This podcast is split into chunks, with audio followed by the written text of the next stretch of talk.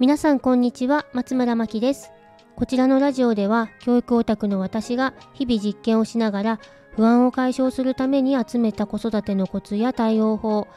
それらを通して私が考えたことなどをお話ししています。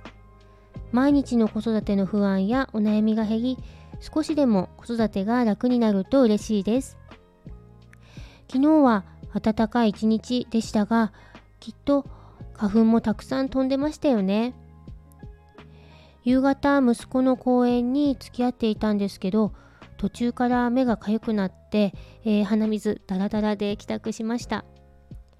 なので今日は少し鼻声かもしれませんがご了承ください。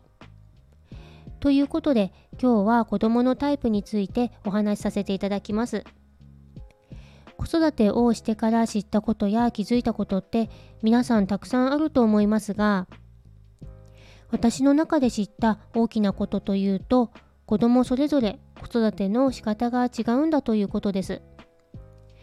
子供が生まれる前は子供が小さいうちは大きな違いはなくて育児書通りに子育てをしていたら大丈夫と思っていたんですねそしたら赤ちゃんの頃から睡眠時間や泣き方などすでに全然違うんですよね。年齢が上がるにつれて自我も出てきてさらに個性が見えてくるのでこの子に合った子育てをしなくてはと思いました。でも子育ての方法って正解はないし本当に無限なんですよね。無限となると自分と子供に合った子育てってどうやって見つけたらいいのってなると思います。私もいざ息子に合った子育てをしようと思ってもどこから試していけばいいのか全く見当がつきませんでした。そこから私はかなり遠回りをして今の子育ての仕方にたどり着きましたがその模索中の時に子供のタイプを知ってその子供に合ったアプローチを試してみるという方法を知りました。子育ての仕方を探していた私にとってこれはかなり助けになったんですね。その内容を簡単にお話ししますと人は大きく2つに分けることができてその2つのタイプではアプローチの仕方が180度違うこともあるということです。なので子供の様子からどちらのタイプかを見極めてそのタイプに合ったアプローチを試していくということなんですね。その2つのタイプですが1つはマルチタスクタイプ。で、えー、価値観は損得が根底にあって効率重視で秩序を好みます。周囲の空気を読むことが得意で集中力は続きにくく意識分散型。もう一つはシングルタスクタイプで価値観は好き嫌いが根底にあって時間管理や、えー、整理整頓などの生活習慣はあまり重視しない傾向にあります。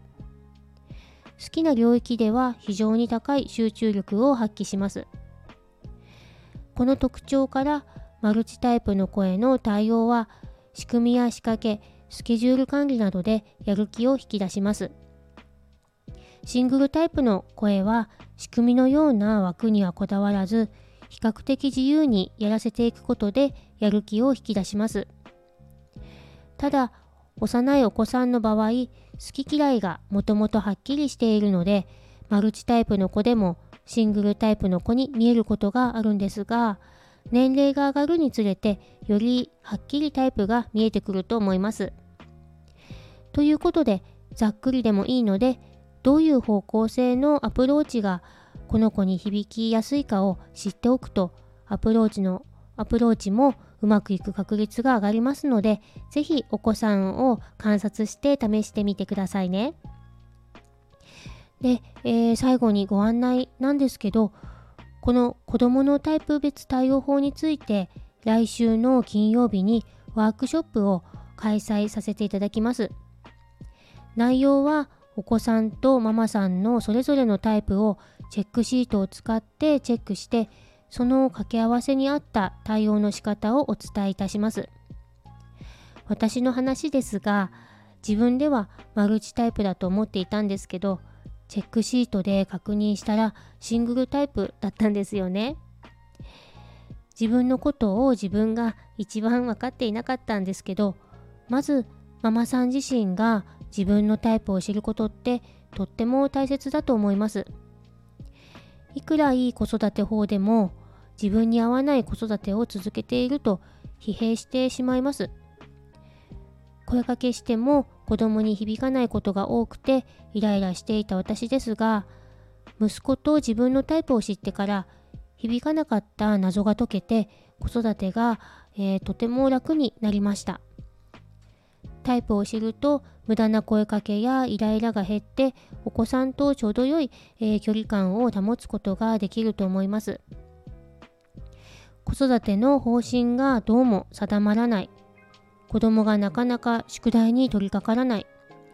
空気を読むことが苦手だけど大丈夫かなというようなお悩みがありましたら知っていただけるとお悩み解決のヒントになるかもしれません。えー、ぜひこの機会にお子さんのタイプに合ったアプローチの仕方を知っていただいて今後の子育てに役立てていただけたら幸いです。えー、参加費1000円の一期一会の会になりますのでぜひお気軽に遊びに来てください。詳細は説明欄のリンクからご確認ください。また、こちらのこちらのチャンネルのご感想やご質問などありましたら、コメントやレターからお待ちしています。それでは最後までお聴きいただきありがとうございます。松村真希でした。